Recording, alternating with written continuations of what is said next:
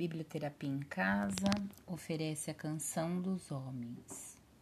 Quando uma mulher de certa tribo da África sabe que está grávida, segue para a selva com outras mulheres e juntas rezam e meditam até que aparece a canção da criança.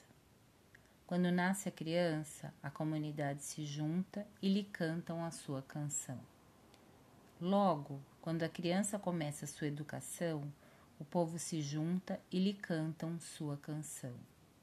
Quando se torna adulto, a gente se junta novamente e canta.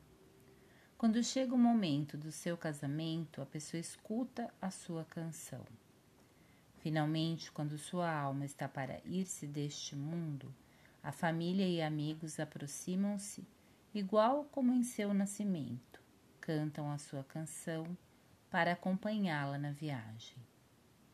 Nessa tribo da África, há outra ocasião na qual os homens cantam a canção. Se em algum momento da vida a pessoa comete um crime ou um ato social aberrante, a levam até o centro do povoado e a gente da comunidade forma um círculo ao seu redor. Então lhe cantam a sua canção.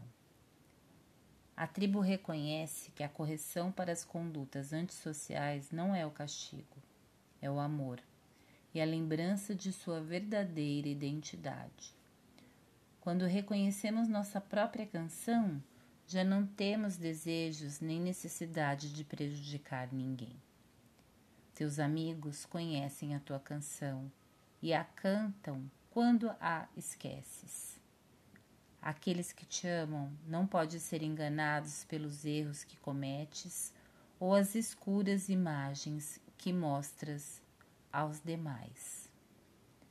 Eles recordam tua beleza quando te sentes feio, tua totalidade quando estás quebrado, tua inocência quando te sentes culpado e teu propósito quando estás confuso.